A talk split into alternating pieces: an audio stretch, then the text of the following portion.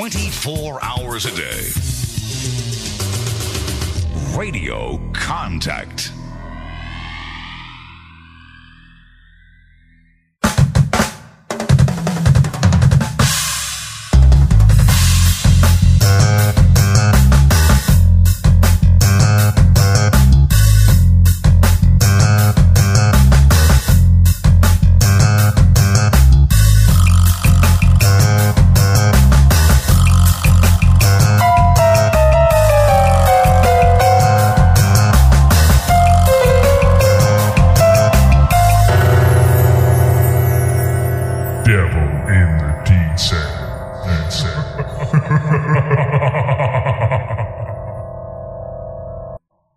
Welcome to this week's Devil in the Detail podcast. I'm Rob Paxton. We're here talking all things Salford Red Devils. Joining the show this week, as ever, we have Paul Whiteside. All right, Paul? Hey Rob, you okay? How's your week been, mate? Yeah, yeah, all right, not too bad, not too bad. Uh, just plodding on. Looking forward to uh, to Friday night at Leeds. I'm really excited about that game, and uh, yeah, can't come soon enough, that mate. Yeah, I had a, I had a funny funny thing happen to me on uh, on Monday. Uh, I was getting a tram. I was on the tram uh, going to uh, Brooklands in Sale, right? And uh, I got off the got off the tram, and there was a Salford fan on the other side of the on the other on the other platform to me. I knew he was a Salford fan because he was wearing an old school, you know, Salford hat, you know, Bobby hat thing. Oh yeah, And uh, I looked over, he looked at me, and I gave him a massive. I realised it, so I gave him a big thumbs up, right? And then I gave him like a bit of a fist pump, and then I thought, you know what, I'll go and have a chat with him. So I went up the stairs, like you know, 'cause like up the stairs, over the bridge, and back down against the other platform where he was. Right, got to the top of the stairs, right, looked looked down, and he was he was getting on the tram, and he kind of he's looking at me and got on the tram, and then I realised I didn't have any Salford merchandise on. So he wouldn't know. All he's seen is some guy come off the tram, give him a massive thumbs up and a big fist pump, and then run, try and run round to, to, to get to him. I thought it was really, I thought it was really funny, to be fair. And when I looked do you back, know who it was? Uh, no, no. I knew it was. But he, he, he, you could see it, like the looks his, his eye was like, "What- who's this clown here? but yeah, he sort of jumped on the tram and the tram shut off, and I thought to myself, uh, I look, at the time I thought that's a bit rude, but then I thought to myself, uh, later on I thought, well, he, how does he know I'm fan? He doesn't know. He just saw some guy get off a tram, uh, give him a big like big thumbs up randomly, big fist pump, and then like run run around to get to him, and he was like, well, better get on this tram quick before this lunatic comes and gets me. Yeah, he's not gonna he's not gonna miss his tram for a, a lunatic, is it? No, no. But yeah, that was, a, that was a fun thing. That was a fun, exciting uh, thing for my day. Sound like a bit of a bunny boiler on the quiet. Okay, Alex, I want to see some fans on, on, on public transport. Uh, but yeah, it was a it was a good thing. A good thing that made me laugh anyway afterwards. Anyway, um, but yeah, so there's loads going on this week's show. We'll look back at the the Warrington win, all the big news coming out of Salford Devils this week. Uh, interviews with Niall Evalds, Josh Johnson. We've got uh, Ian Watson in Coach's Corner. We've got your amateur report, and then we're going to preview the game against Leeds on Friday night. So what we'll do is start off with a big win against Warrington uh, last week. You're listening to Devil in the Detail, and this is your big match review.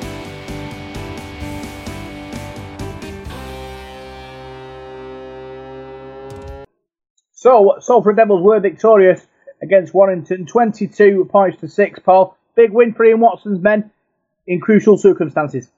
Yeah, it was. It was all about the, the, the two points, wasn't it, in that game? You know, Warrington had a ready-made excuse, didn't they, with, with the Challenge Cup, and you know, you, like what said, you can only play the, the team who's in front of you, can't you? And all we cared about on that Thursday night was getting the two points and winning the match. And I thought we played really well. I thought Warrington played well as well. I thought it was two good defences in the first half. You know, defences were on top, goal line defence was good, and I think we just. Um, just ground Warrington down, didn't we? We scored some good tries, or the, the tries we scored were excellent, weren't they? You know, some really well taken tries, some entertaining rugby league in that second half, and we blitzed Warrington, didn't we, with, with four tries in what about 12, 12, 13 minutes or so. So I thought it was a good performance, good professional performance, and but for a bit of br- brilliance from um, Warrington's young hooker, that Danny Walker at the end, who scored an excellent try following his own kick, we could have nilled Warrington there, and that'd have been been really something. But no, a 22-6 win was uh, was a, was a good win.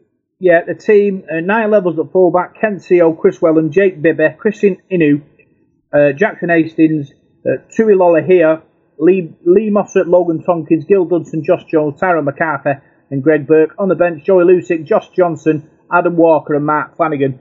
Um, like you said, good performance from Salford. First half, though, I thought they were kind of too keen, uh, trying to push the pass a lot, um, and didn't really kind of put the pressure on Warrington because obviously Warrington have played in the cup final about three or four days before. Their engines are running low, aren't they? I think Salford just struggled in that first half to build pressure, uh, and it and it, it kind of showed as, as the the sort of first half went on. Salford got a bit more desperate because they thought we should really put in Warrington, to the sword here, but we're not, and you could sense that in the crowd and, and on the field. I thought.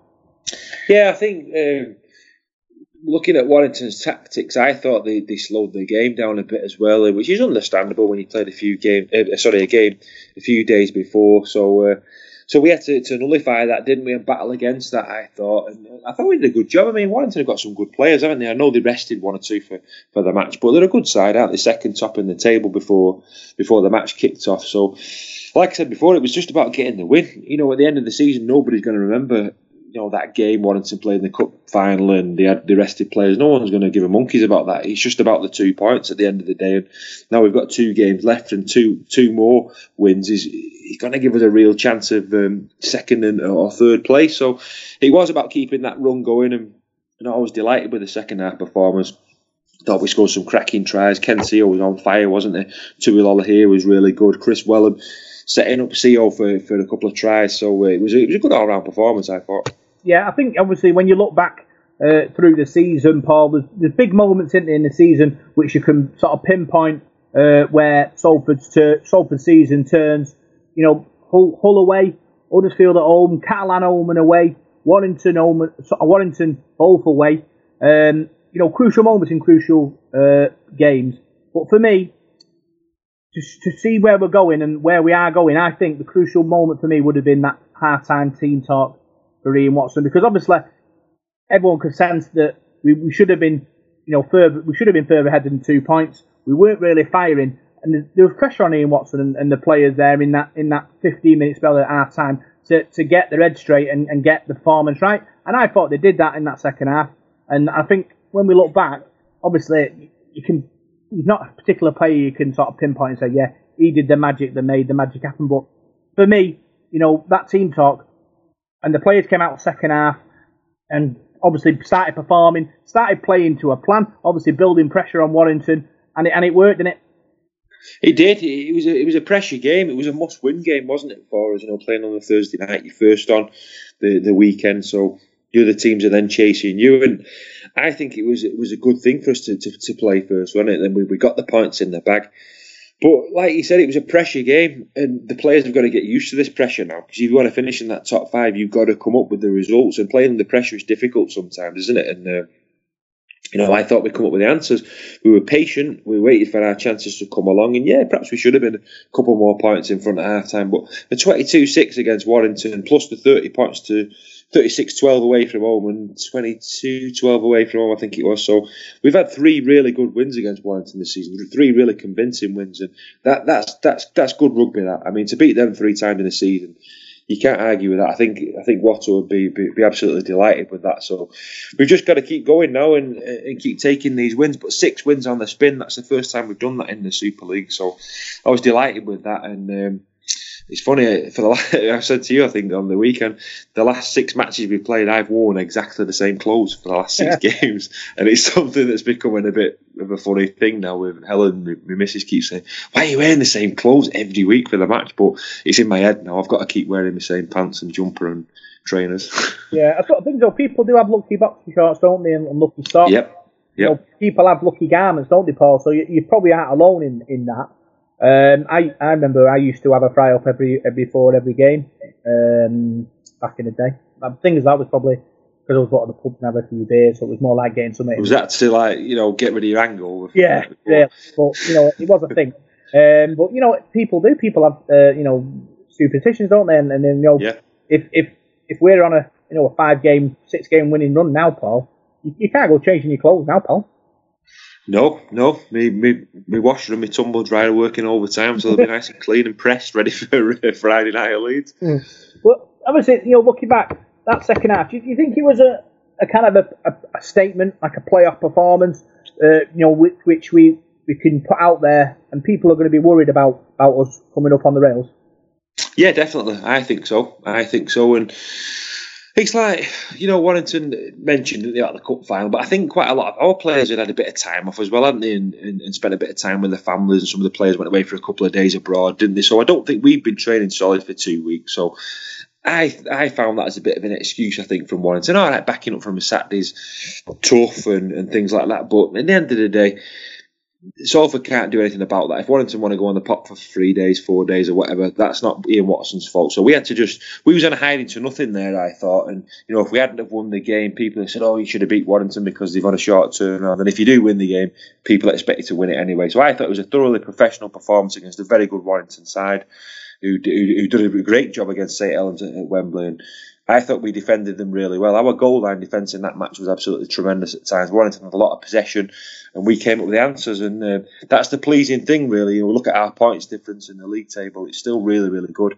And um, looking at this top five, the points difference could come into play. It, it, that could keep us in, you know, in maybe third place, fourth place, or whatever. So, uh, no, I was I was really pleased with the score. Yeah, I thought I thought in that second half they, they built pressure on Warrington. You know, they knew that Warrington's uh, tank was running low, and it was just about playing the sets out and making one and sort of come out from their own half. And you know, in that first half, they spilled a lot of ball, gave a lot of silly penalties away, and they gave Warrington a lot of ground, a lot of ball. The second half, it was totally different change. It was much calmness. Thought Matt Flanagan was very good. Uh, he adds that bit of um, you know bit of class in the extra pivots in in you know in certain situations, and you know even you know likes of Hastings, Lolohea, Evalds. You know you've got a spine there of players who are in form and playing good rugby as well. And you know we say this every week. You know we're, we're in a situation where where we're, we're the dark horses. People are looking at us and actually worried. And you know I'm beginning to think that you know Old Trafford, you know, is a distinct possibility now.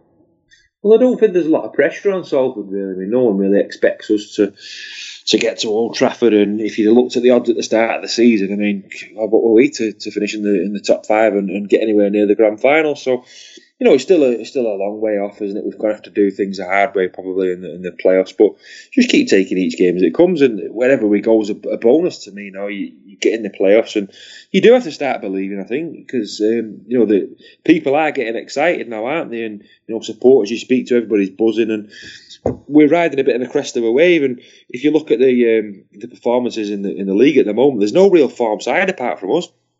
Hull have faltered. They lost to us. They lost to Huddersfield at the weekend, both home games. Uh, Castleford have been losing matches. I think Wigan have been winning. They're, they're on a pretty good run of form. They're looking pretty solid. But from what I've seen of St Helens, they lost the cup final. They, they beat Castleford in a 4 0, real sort of dour game that was, with loads of drop ball. So they're faltering a bit in the moment. Warrington have lost six games on the spin. So you don't really know what's going to happen. It's so exciting, the league. I mean, this, to me, this has been probably the best Super League I can think of because there's only really Catalan Dragons now who've got nothing to play for after their defeat. I don't think they can make the, the five now, can they? But you're either go, going for the five or you, you're battling to stay up. That's how, how, how close it is now, how good the league's been. Mm. And I think it's what it is. It's dealing with the pressure. You know, top top five playoffs is a different pressure to you know million pound miracle pressure in it. And we we were involved in that million pound miracle, and we've gone on this journey, haven't we, for a million pound miracle to Challenge Cup semi final, and now we're in contention for a you know possible sort of playoff grand final place. And you know we we've kind of sort of dealt with that. We we I think we've got resources now to deal with that pressure uh, and and sort of move forward and and, and play uh, to a, a great level. And, and I'm just hoping, like I say, we continue to play and don't get kind of like don't start thinking about what might be achieved. Just go out and achieve it. Yeah, this is all being done with the smallest squad in Super League as well, Rob. I mean, you look at the, the, the facilities, well, not the facilities, that's the wrong word. You look at the resources, that's a better word. Resources and, and, and the, the pool of players that Ian Watson's got to pick from, and it, it's not a lot really compared to the embarrassment of riches that some clubs have got. So I, I think we've done really well this season. It's a bit, I suppose, a bit like Leicester City when they were going for the Premier League. Well, no one gave them an open hell before the start of the season, did they? But it snowballed, didn't it? And that season they had, they, they kept gaining in confidence, they kept winning week in, week out, and eventually people started to believe, didn't they? And I think the players for them started to believe then, and look, that fairy tale came true, didn't it? So who's to say ours can't come true? I mean, it's still a long way to go, and you know we, we're going away from home to to one of our. Um, teams we've not been able to beat much over the last sort of 60 years or so in Leeds. So if we can go there and, and and put in a convincing performance on Friday night, I think I even I might start believing them, Rob. But no, it's exciting times at the moment. It is a different pressure, as you say, but I think the players are, are doing really well. They're relishing it. They're coming up with the performances every week, and the attitude and and, and the belief and the desire that the squad have got, I think, is phenomenal. And uh, you know, Ian Watson deserves all the credit for getting the best out of his players.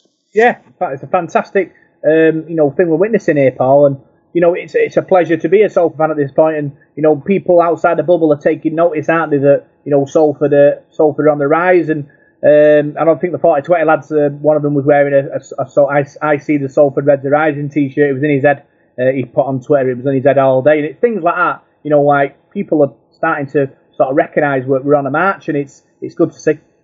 It is, it is, and if you think back over the last sort of few years, we've had a lot of negativity around the club, haven't we? And a lot of off the field dramas and things like that. And it, it's not always been easy watching Salford, has it? You've had to go to the match every week watching us get battered and, and putting up with the poor performances, and then sort of defend Salford on social media from from certain things and you know, it's been tough. You've had to have a thick skin to, to watch Salford. So so now things are going in our favour. There's a feel good factor around the club, and there's no. To me, that's that, that's no sort of coincidence that the attendance was really good against Warrington. You know, on a Thursday night, got almost five thousand. I know Warrington brought a few, but there seemed a real buzz around the place, and that that's what's going to help build our club. We've said it before. You can't win one or two matches and expect everybody to, to come and watch your team. You've got to have a bit of a bit of a long uh, period of success, haven't you, really, and build it slowly and but surely. But I think that's what we've done this season. So it has. It's been really good. It's been a pleasure to watch, and you know, I'm always very cautious as a supporter. You never know what's around the corner, do you? So I'm just going to enjoy this this season and enjoy every minute of it while it lasts because you know you never know what's around the corner. Next season we could be battling relegation again. You don't know, do you? So I think just enjoy it while the going's good. Yeah, like I said, there's, no fear because obviously we we've sort of overachieved what we thought we might get, and so anything. Any, to be honest, we could just miss out on the playoffs and it'd still be a great season. But the way it's set up now for the next couple of games, as long as we win a, win one, we're in. And then in, Yeah. in the playoffs, you know, anything can happen in the playoffs. We're, we're the farm side. We're a good we're good away from home. Pe- people are going to be sat there thinking, you know, I don't fancy Salford at home because they've turned us over before, or they've, they've turned over other teams before. There's going to be nerves in, in, in their in their heads. They're going to be thinking, you know, if Salford come come to our house and, and turn it on, we, we could get dumped out here, and, that, and that's a good place to be uh, for me because obviously, you know, we've got some fantastic players. You know, we've got a club that that are going forward, and you know, it's it's a fantastic time to be a Soul fan, and you know, living a bit of a dream world there. Obviously, you know, with Jackson Hastings, you know, potentially ended up being Man of Steel. You know, what I mean, it's, it's it would be a fairy tale to see him uh, come out Old, Tra- Old Trafford in a Salford shirt. Yeah, it would. It would. And uh, on the other side of the coin, though, one thing you've got to be cautious of is these some of these sides that are in the top five. I'm talking about St Helens. I'm talking about uh, Wigan, Warrington. They've been in there before, haven't they? These are these are hardened sides who, who sort of save themselves for this for this top five, don't they? And they sort of peak at the right time. Sometimes I know they. They're not in the best of form at the moment, but I've seen bits of Wigan over the last few weeks, and they look very tough.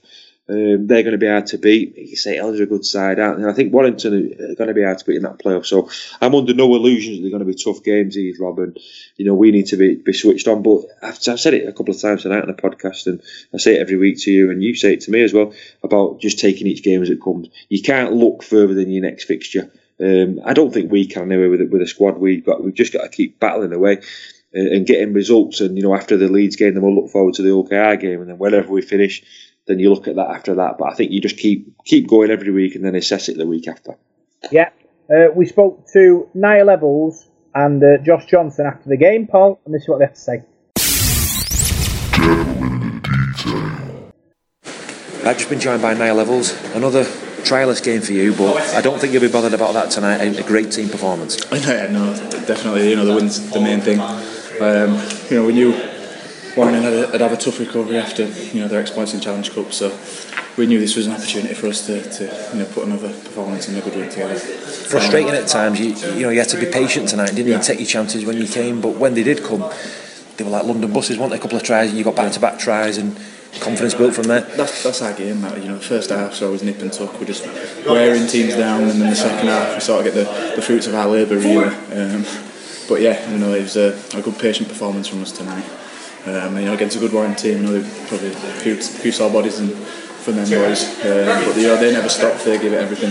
So I thought it was a, good game of rugby. Defence tonight, goal line defence as well to keep Warrington out. What did what all say to you after the game about conceding that late try? Was you disappointed with that because you'd held out for 79 minutes there? Right? It must be frustrating for you. Yeah, definitely. You know, we was, we was all disappointed with that. We we wanted the zero, um, but yeah, you know, he, the, the 80 minute performance I thought was a, a good solid performance from us tonight. Um, especially after the week off, you know, we had a, a good week to recover, get get some time with his families, which isn't often the case during the season. So everyone came back refreshed, and we you know we've ripped in, and you know we're waiting for that playoff spot, one game at a time.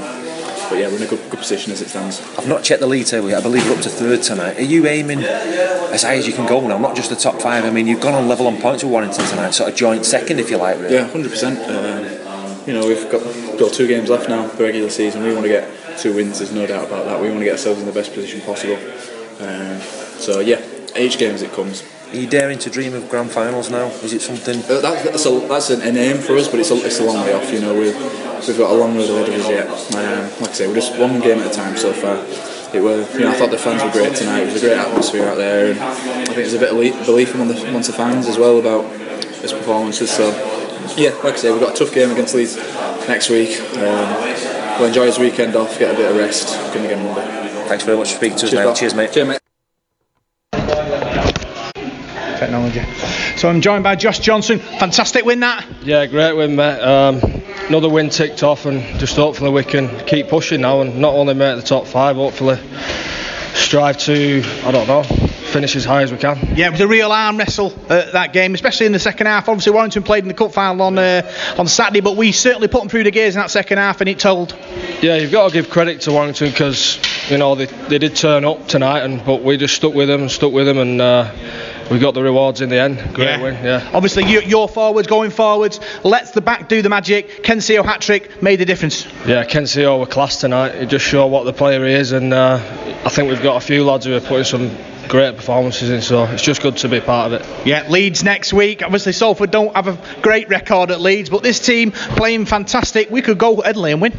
Definitely, yeah. The confidence is high, and um, you know if we stick to what what was telling us and the backroom staff, roles, and everyone, um, I don't see why we can't keep winning. Cheers, big thanks for talking to us and Devil the Retail. So that was Josh Johnson and Niall Evalds talking to after the game, Paul, and both, you know, happy with the performance and looking forward to, to bigger and better things.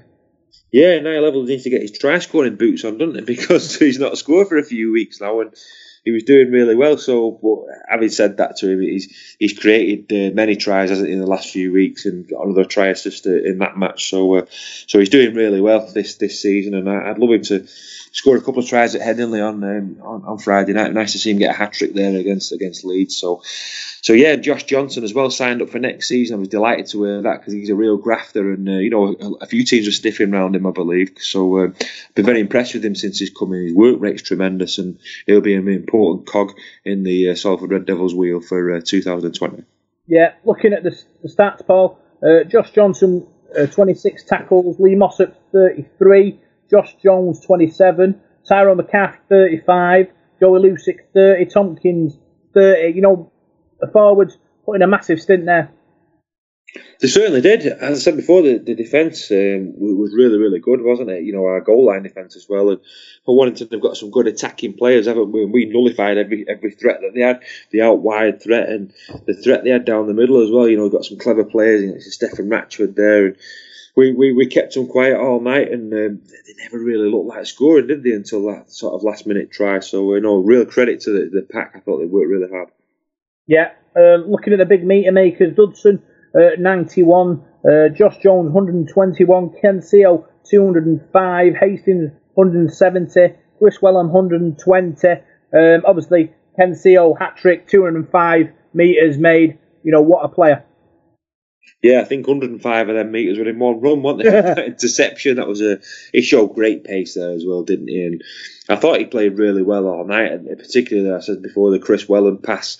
Welham did tremendously well there. You know, his his brain sometimes as a centre is unbelievable. The way way he got that pass out without putting his ball carrying arm down, he laid it on a plate there for Sio, and that kick from Lolohea as well. It was a great spiral kick that Tom Lineham coughed that ball up, and we scored from that as well. So we scored some excellent tries again, didn't we? And we're scoring tries from all over the field as well, aren't we? we broke down the middle as well with Joey Lussick racing through, and support play was tremendous as well. But Ken Sio, I thought was brilliant. He's a, he's a top class finisher, isn't he? Sio, a really good winger. Yeah, it's big players doing big moments in big games, and that and that's and that's why we are where we are. And it's like you said in the playoffs, it, it becomes a different kettle of fish, doesn't it? Because Yeah. every tackle matters, every phase matters, and it's it's kind of like it's it's kind of like microscoping that performance because that's what it is in the in the playoffs. Every every game's a cup final, in it, and Yeah. all these teams are kind of used to doing that, aren't they? We aren't. But to me, what's what's more pressure? Playing in a million pound game where if you lose, you lose your job or you lose your house and your family has to move, or playing in a in, in a you know a Super League, uh, you know, grand final or a, or a semi final where if you lose, you still got you still got your, your employment, you're still working for the club, you're still playing the game you love. It's a it's a different kind of pressure, Paul. But I think when you when you've sort of played in that kind of million pound um, environment, going into this, it's a different kind of pressure. I think we'll be able to deal with it. I'm trying to think of how many players are still still at Salford who played in the million pound game. There's a fair few, isn't there? Yeah. There's quite a few of them left as well. But I know what you mean. It is. It's a different kind of pressure, and you know, it's. Let's hope we can get in that top five. Now we we've got our foot sort of almost in the door, haven't we? So um, I'm sure the players will be able to deal with that when when the day comes. Plus, for us fans as well, off the field, because obviously we're we're in, in a in a playoff, you know, situation. You know, it, we don't doesn't happen every year. It, it becomes a kind of a carnival atmosphere, doesn't it? Really, when you know you, you're at the top of the league and you and you're competing and you're scoring tries and, and, and playing fantastic rugby league. It's it's it should be a sort of an enjoyable enjoyable experience, win or lose, really. Yeah, yeah. I mean, it, it, it's a big thing, isn't it? I mean, we've not had that much success over over the Super League era, have we? Really, we've had a couple of good seasons here and there. And usually, the season after is a real struggle in it. So I hope we're not going to have one of them next season. But no, I think you've just got to ride the wave while while you while you're doing well. And has. It's been an absolute joy this season, especially away from home. Some of the away results we've had have been been fantastic. I mean, some of the performances away from home and. I'd love to see it at Leeds. I think Leeds is a ground, like I said before, we've only won there three times in 60 years. So if we can go there, I think it'd be a massive statement. And I think it'd be a big lift for the supporters as well. If we can go there and win on, on Friday night, I think you can go anywhere and win. I mean, it's a daunting place to go Headingley, innit? But I think that'd be a massive confidence boost. You know, I know they've been struggling this season, but they're not a bad home side, they? So we go there and, and knock them off. I think that's another big result for us.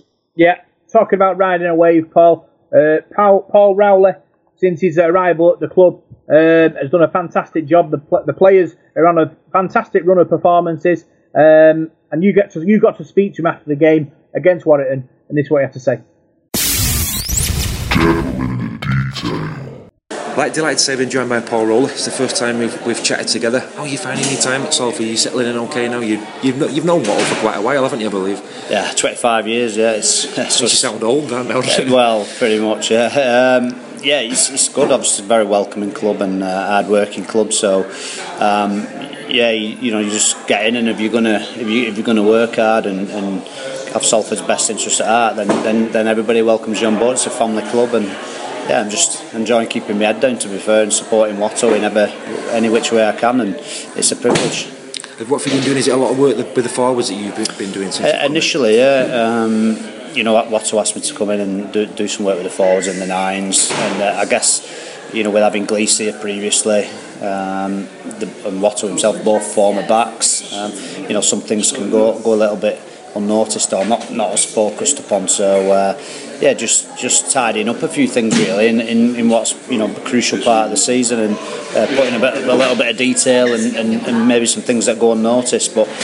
I think ultimately it's just a fresh pair of eyes and, uh, and Someone to, like, bounce yeah, someone to off. bounce off uh, for Watto, and you know, and it's good we have a similar mindset on how the game should be played, and um, you know, and we'll just, you know, I'll just help him any way I can. Is it just each week as it comes, or have you got ambitions to stay on next year? Are you enjoying it? Or Oh no, the yeah, plan? I'm, I'm, I'm, I'm, uh, I'm here for, for next year as well. So, Oh, right, um, you know, Watto's got a year left. Hopefully, you know, I'm speaking on behalf of everyone in Salford. You know, that that that, that continues for Watto. Yeah, he's, uh, he's, he's he's great for the club, and you know, I'm, I'm here to. I'm living in the area. I've been here for now five years, so it's nice to put a little bit back into into into the area and and, and you know feel a part of it.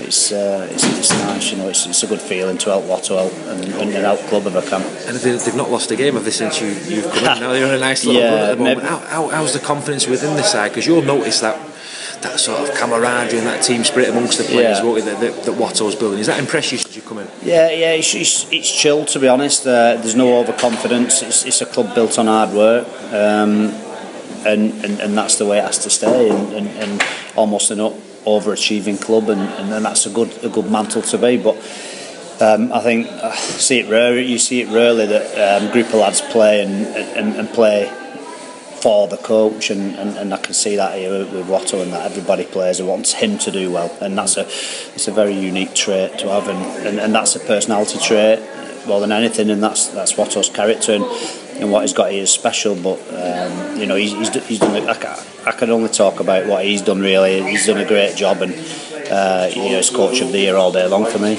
Pundits keep writing us off every week, but it's your job now is to keep knocking these teams down week in, week out. Leads away Yeah. next week, big game. Yeah, I mean, it was a tough gig for Warrington today, but you know we can only play what's in front of us, and it was a death of a thousand cuts. We got them in the end, and, and, and, and again, good game plan from from Watto, and, and perfectly executed by the, the lads. So.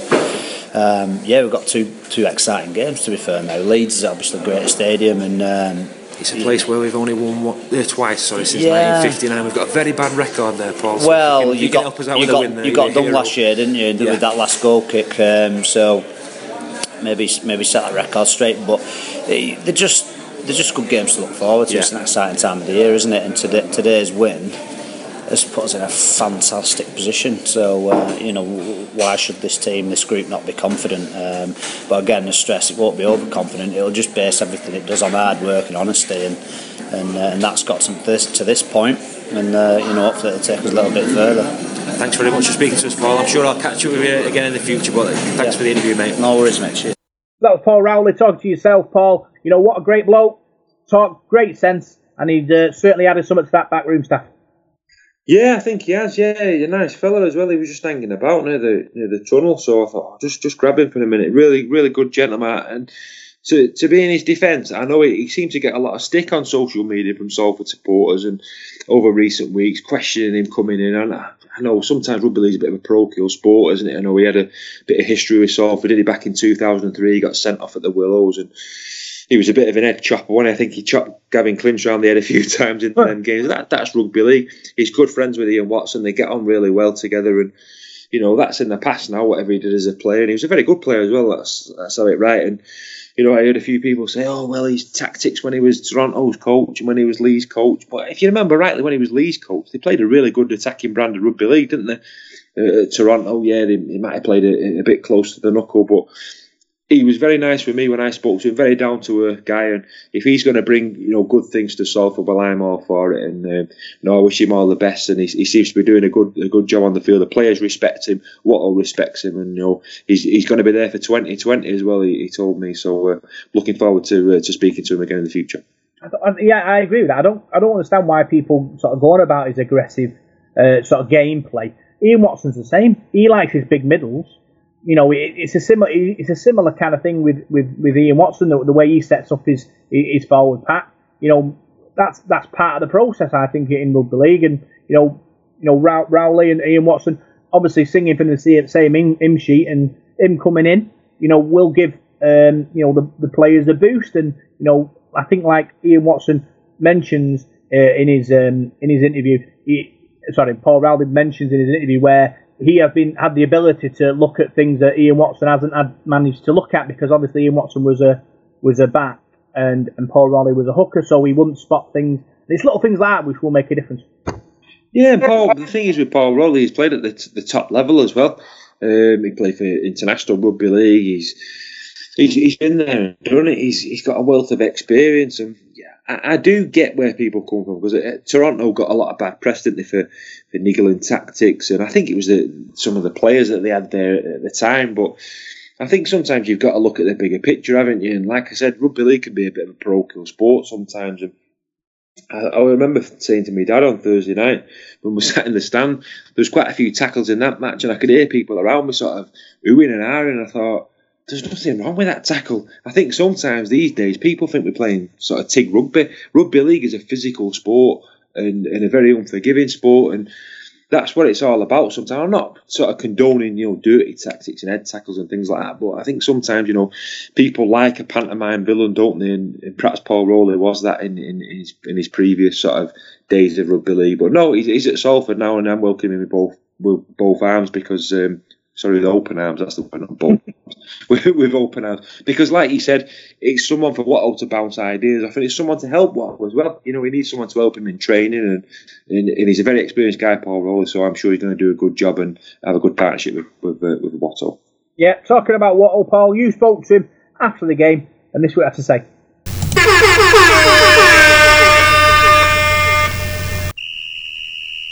Coach's Corner.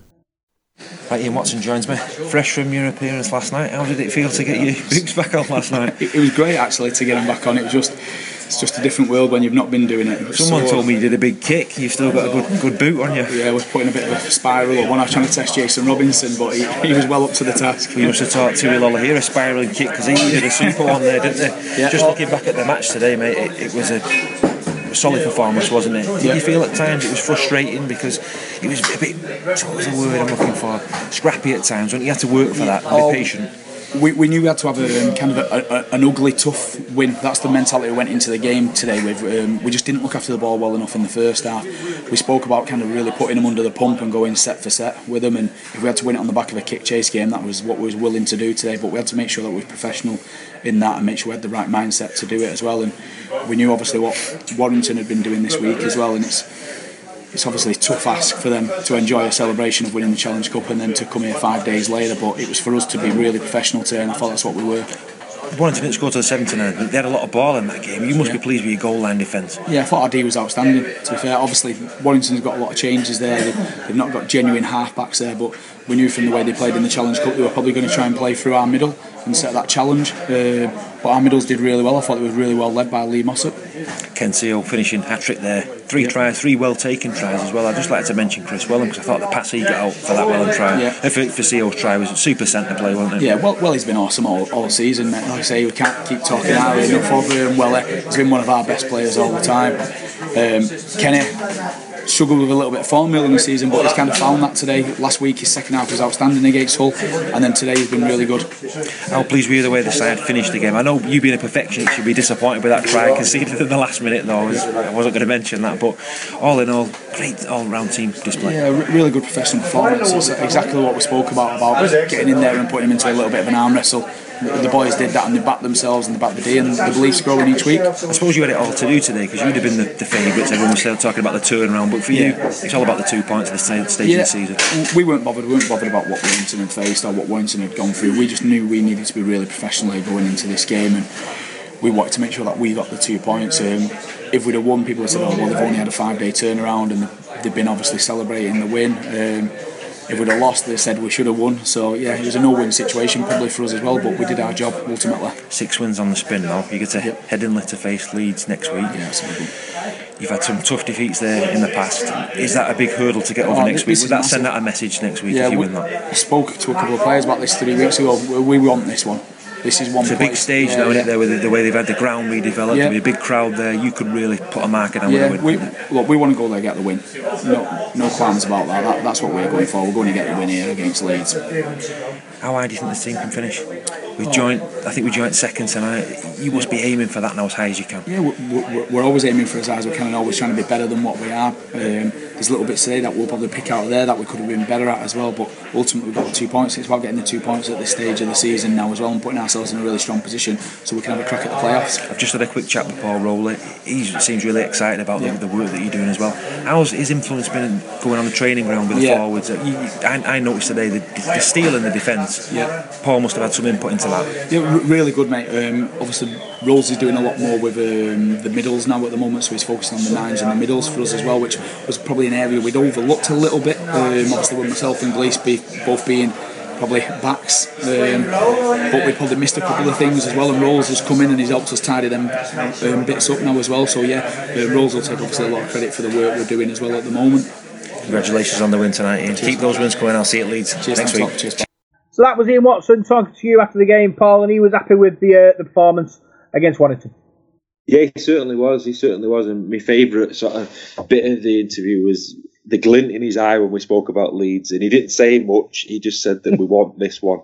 And the way he said it, the way he looked at me, I got hairs on the back of my neck because, I mean, that's a massive game for Salford supporters now. And, you know, Watto wants that more than anything. And I, I sort of walked off, you know, to, to come and speak to you. And I was absolutely buzzing when the way he said that. So, uh, so yeah, it was great. I'm really pleased for Watto. He just keeps proving everybody wrong. That's the main thing. I mean, I, said to him all the other week about I wasn't expecting to, to have this interview with you. I thought we were going to get beat. So just shows what I know, doesn't it? You know, Watto gets the players up for it every week and doing a tremendous job. And we said it before. If I, I, I think he should be an absolute shoe in for coach of the year this season for what he's what he's worked with and what he's done. Yeah, he's, he's done a fantastic job at Salford, and he's he's creating, you know, a, a, a moment I think in, in the club where you know, like you said, we're in form. We've got we've got good players. You know, this this this could be a, a massive moment in our club that you know we could be elevated to the likes of the the, the 70s team and, and Lance Todd. And if, if these boys go on uh, and and reach a grand final and, and, and win a grand final, you know, surely you know they'd be they'd be up there with the very best then. Yeah, I think they'd have a bit to do to catch up Lance Todd's uh, team of the thirties and that. But yeah, I know I get where you're coming from. Yeah, you've got to start somewhere, haven't you? And uh, I think winning the grand final, you know, with with the, the squad that we've got, the size of the squad that we've got, I think that'd be one of the biggest upsets of all time. Wouldn't it? It'd be be a real sort of um, real story, wouldn't it? Really, to, to see where we've come from. You know, the million pound game three years ago, and to, to come back and we, we struggled last season, didn't we, in the in the qualifiers and struggled for form. We had quite a lot of hammerings last season, didn't we? And this season we've not really. We've we've, we've done really well, haven't we? The games we've lost have, have been been fairly close games, barring one or two of them. So um, you know the. The one thing is, we're probably the most improved team in, in, in the whole of rugby league at the moment. So, um, so yeah, there's, there's some good things happening at Salford at the moment, and you know, I'm just cautiously taking each each week at a time.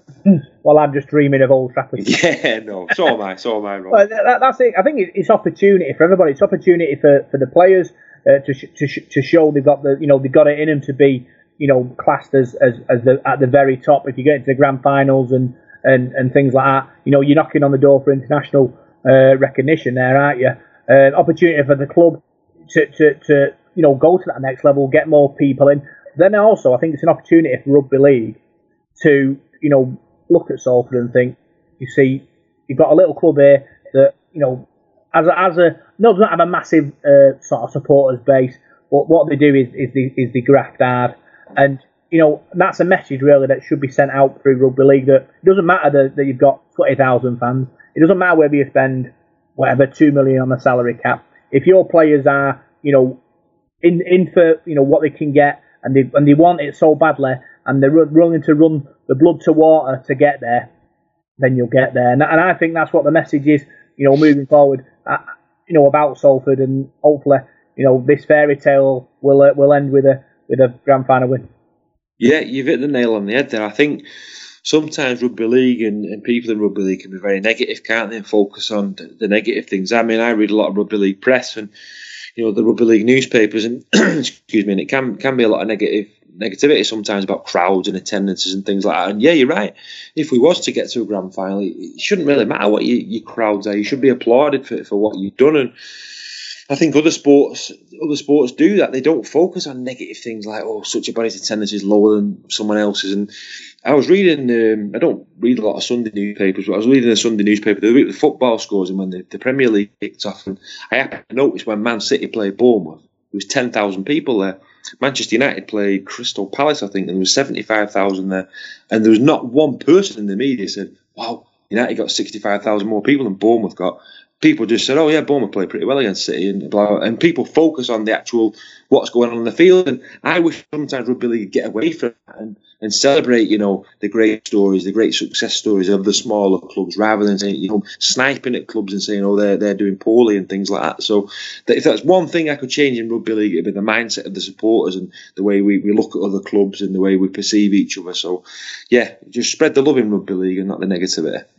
Yeah, that's what kind of lo- that's what kind of annoyed me about the million pound miracle. You see, because there was a lot of talk after the game about what happened on the pitch and all that. When really, they should have been talking about the, the miracle that happened, and that could have, and if they'd have built it up right and and you know pushed outside the bubble like they should, like the media should have done, it could have been as, as big as wide to west in in everybody's everyone's eyes. But you know, this is another opportunity. To be honest, we're not there yet. We've still got to you know win a couple of games in, in the final couple of games of the season to get in the playoffs. But if we manage to get in the playoffs and we get a, a decent sort of game, you know, we should really be building it up that Salford are the the you know ultimate um, you know underdog in this film you know film storyline that three years ago you were you know one minute twenty away from extinction and now you're 80 minutes from a, from from winning the grand final and that what a journey we've been, on as a club and Paul King said it last last week you know, you can't understand how why people aren't queuing up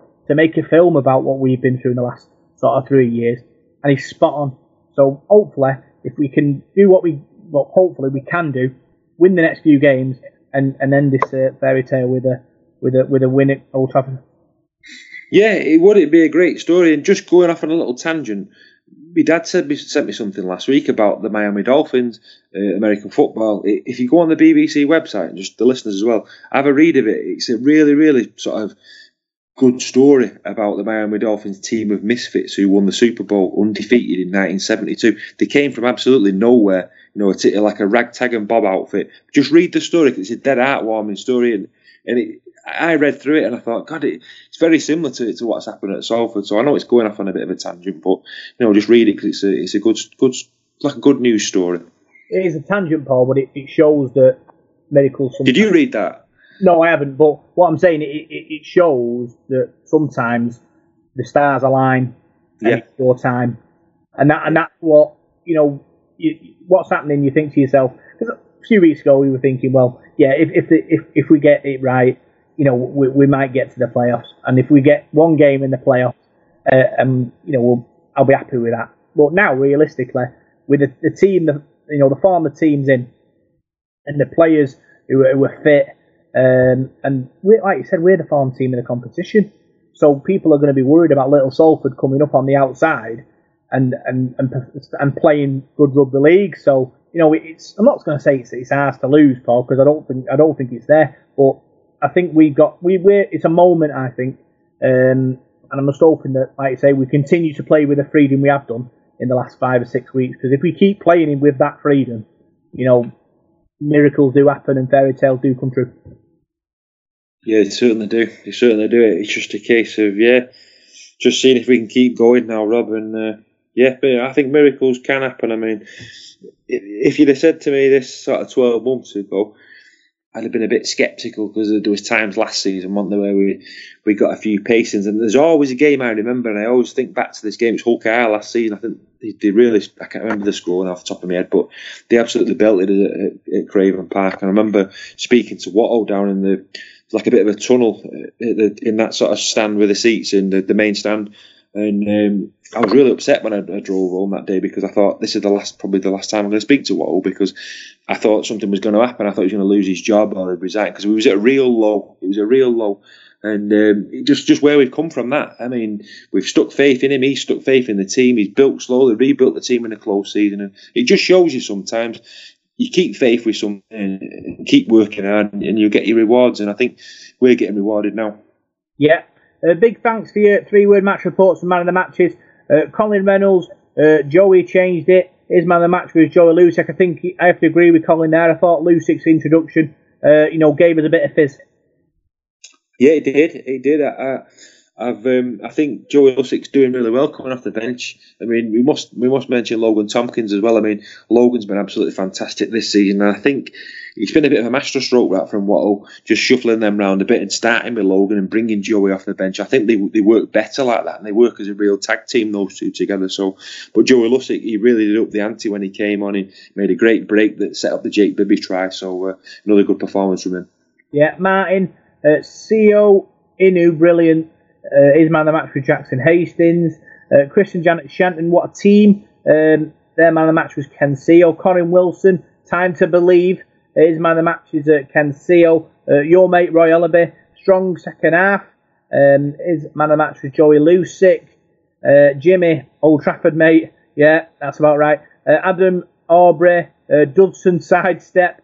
Uh, Lee, Dreams Are Alive. Ken Sio, David Deakin, second half heroics. He gave all 1 to 17, the man of the match. And finally, Chris Broggs, so Ken Sio, and his man of the match is Ken Sio. So, yeah, fantastic performance uh, from everybody on, uh, well, fantastic second half performance um, against Warrington. Um, and I'm sure there's loads and loads to come in the next few weeks.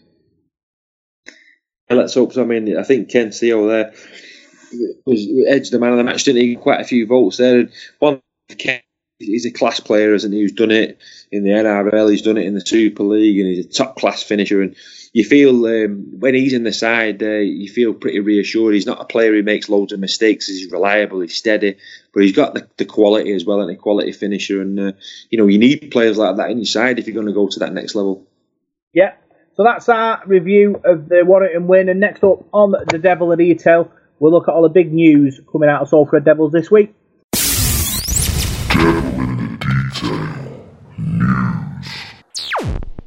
So we'll start, Paul, with the uh, the buses to Leeds. Three buses at the moment going to Leeds. That's a big, big following for Salford Devils. Um, you know, it shows that the fans are starting to believe that something special is happening. Yeah, it is. Yeah, I believe a lot of people will be going in cars as well and doing cheap train ticket. They're about 20p for a train ticket. I saw that online somewhere or 10p or something. So don't know how true that is, but I think a lot of people go on the train to Leeds, don't they? So uh, I think there'll be a really big following there on, on Friday night, Robin. uh, really excited.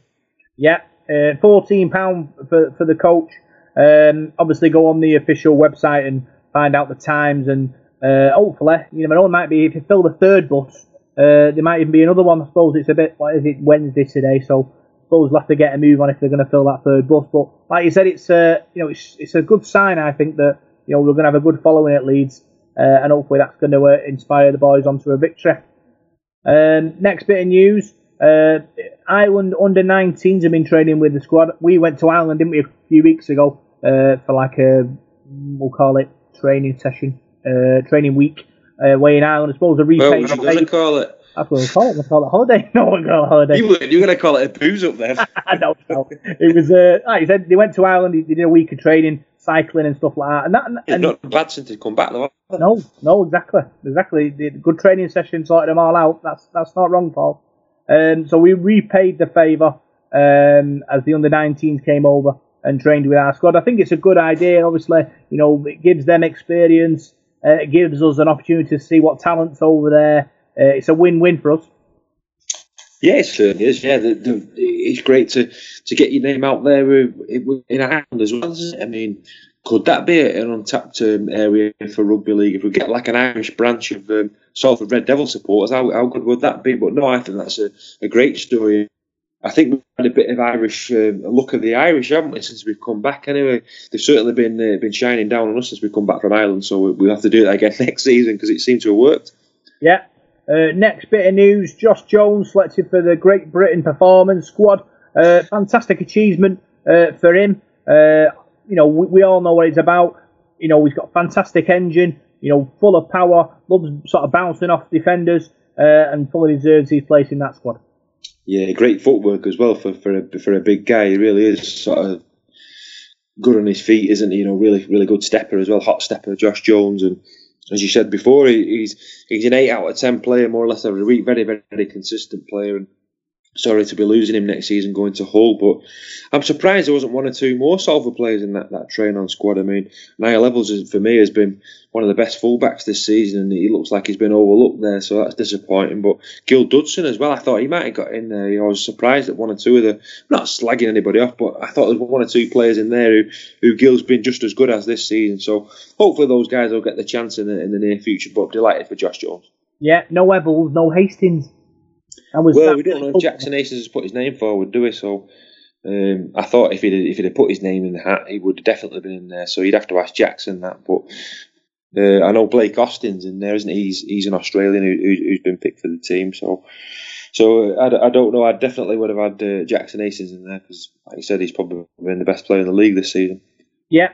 Uh, next bit of news: um, Josh Johnson uh, to remain at Salford Devils, undefeated in a Salford shirt. Paul, uh, it's good to see that we've got him tied up uh, to a deal. Yeah, it's a good start. That was his debut against Warrington away. Yeah. Yeah. yeah, well, he has. He's done really well. He's played played well in those games as well, and he's improving every week, isn't he? He's, he's got a really good engine, like you said. Good tackler, works hard. He's, he's a young lad as well. He's a young, hungry player, and no, I, am delighted we've, we've got him on board for next season. Yeah, it, it kind of shows what we are, like an opportunity club. He, he took the opportunity. He's, he's you know played well, and we rewarded him with, with a contract. And you know that surely that sends a message out to, to players who want to play at this level, who, who think they're good enough uh, to, to you know to give us a chance if we are in the market for him. For him, and you know, I hopefully you know there'll be plenty more you know players like him uh, coming through the uh, the, the the ranks um, in years to come. Yeah, I think so. I think homegrown talent is is the way to go, isn't it? And um, you've got to cut your cloth accordingly. You know, a side like us who's not awash with, with, with loads of money, you're not really going to be able to go out and sign sort of superstar Australian players and superstar English players, and you know from other clubs and or overseas players who are playing the NRL. You're going to struggle to attract them. You're not going to be able to pay the wages. So if you can attract your young, hungry players who are probably not on half as much money as some of these superstars, and and develop them and work with them and then obviously maybe go on to the next level in years to come. But I think it's a good signing that I think it really is. He has got a point to prove it coming from Barrow. And he's, he's not looked out of place in Super League at all. Sometimes he can take players from the, the Championship and Championship One or whatever. Time to adapt, can't it, to, to the big league, to big Super League games. But he's he's come in and he's not looked out of place whatsoever. No, not at all. Uh, another signing, Chris Atkin, uh, was announced today uh, for the 2020 season. Uh, you know, very good player. I I think uh, he'll uh, take us to that next level. Yeah, well, he's, he played at Swinton, didn't we? We saw what he was all about when he was at Swinton. Then he got his chance at Hull Kingston Rovers. He's, uh, I think he's played uh, some England games, hasn't he, for the Knights? I'm sure he has. Correct if I'm wrong, but he's um, he's a player that's got a bit of a utility value about him as well. He can play at hooker, he can play in the halfbacks. I think he's played hooker as well for Kingston Rovers. I'm sure he's a goal kicker as well. He's a very versatile sort of player, and he's the sort of player you need in your, your squad. And I'm delighted we've signed him. I think he's a local lad. I think he's is he a Warrington lad or he's he's from he's from this neck of the Pennines anyway. He's from this side. He's not a Yorkshireman, so uh, so no, I think he'll do really well for us. I think he'll be a really good player. Yeah, uh, obviously there'll be a few more in the in the bank uh, in the tank coming through, Paul, and it's a good sign. Obviously, you know we're bringing these calibre of players through uh, because obviously after after the season ends, it's about reaching these levels again, and, and these players who are coming in have the potential to, to, to keep us, you know, keep playing at this level we're at. Well, yeah, obviously, as we said, we're, we're losing a few players next season, aren't we? You know, Jake Moore's going, Jackson's going, Derrell Olpherts is going, Josh Jones is going, to name a few. So you need to bring players in, don't you? And we, I think we've got other players lined up as well. But the way we've gone about it, I think, the classy way to go about. You know, other clubs have announced players, you know, earlier in the season. You know, some some of them before the halfway stage. I don't think that's the right thing to do. I think you should wait until the players are, have been announced by their parent club that they're being released. I think that's what we've done with Chris Atkin. I think Hull KR have come out and said he's not staying this season, so we've actually asked them if we can we can put that out there. So I think that's the right way to do it, and I'm sure there'll be there'll be more in the next couple of weeks as the season finishes and we go into the playoffs. Yeah, other bits of news: uh, Salford Devils Foundation uh, have been given a bus, um, a generous donation from Fred Dunn, uh, so they can get back doing their thing in the community park. I think that's a fantastic thing. Uh, obviously, now the Bat Mobile, they can reach the uh, the people in and around the city and spread the word of Soul Salford Devils. Yeah, yeah, well done to, to, to Fred Dome for doing that, and uh, you know, like you say, a good a good gesture, and they needed that, didn't they? You know, it's, it's an awful thing that having the, the bus nick, you know, something in the community like that. So uh, yeah, good to see them back on the road. Yeah. Uh, other bits of news: the club have been announcing match day ambassadors uh, in the last few weeks. We spoke to Paul King uh, about it last week. Uh, Mark Lee, Andy Burgess, Paul Heighton, Steve Kerry. You know, all kind of legends of the, of the club uh, doing the bit uh, for next season. Yeah, certainly, yeah, and uh, that, that's good to see. They're all going to be there, and I've, I particularly enjoyed seeing the, the little videos that they've done on, on social media. I think the club have uh, done really well with that, like the Chris Atkin signing today. These sort of videos that they're doing, they really are building things up and building an excitement now. And I think, you know, going forward now, we've got a real chance of pushing season tickets now. We, have got a great chance of finishing in the top five, and let's hope we can market those season tickets now and get people interested and involved because there's going to be a buzz. No matter what happens now this season, there's going to be a real buzz going into next season and the close season we build up to 2020. So, uh, so all these things off the field that the, the, guys at the club are doing. You know, Emma does a great job. Joe, uh, the media team, and that they're doing. I think they're doing really well, and it's, it's a joy to see. Yeah, I, th- I, think it's fantastic. Obviously, building up this sort of atmosphere, the excitement uh, moving forward uh, into 2020. But know, let's say this year's not over yet. Uh, it's, it's going to be a super uh, next couple of weeks, and but they are doing the bit that you know they're getting everyone excited by announcing these new signings and announcing you know things that are going to happen in, in, in 2020. And you know it's great that you know us Soul fans are going to enjoy such sort of quality uh, entertainment, um, and um, we're looking forward to it, aren't we? Yeah, do you have to pinch yourself sometimes at, at night time?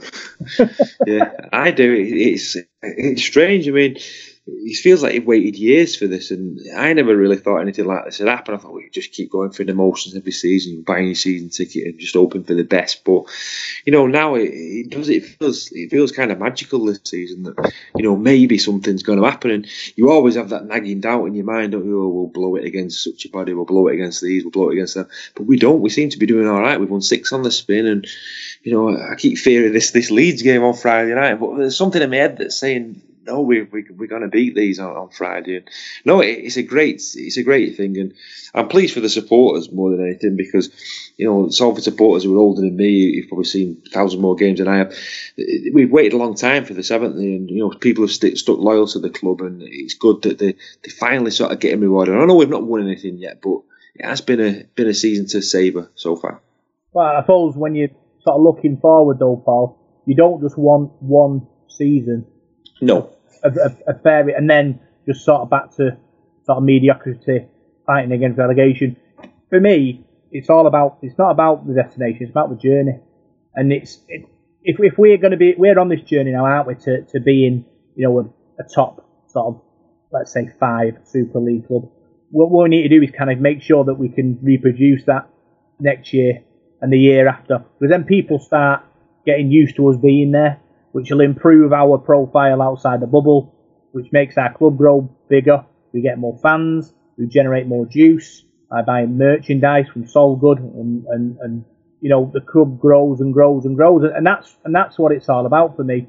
Yeah, you know we could have a fantastic season, we could end up you know in, in a grand final, uh, but we just need to keep that going for me because Salford, we've had some fantastic seasons, haven't we, in the past where we've gone to playoffs and we've had a, we've we've had Not a good time.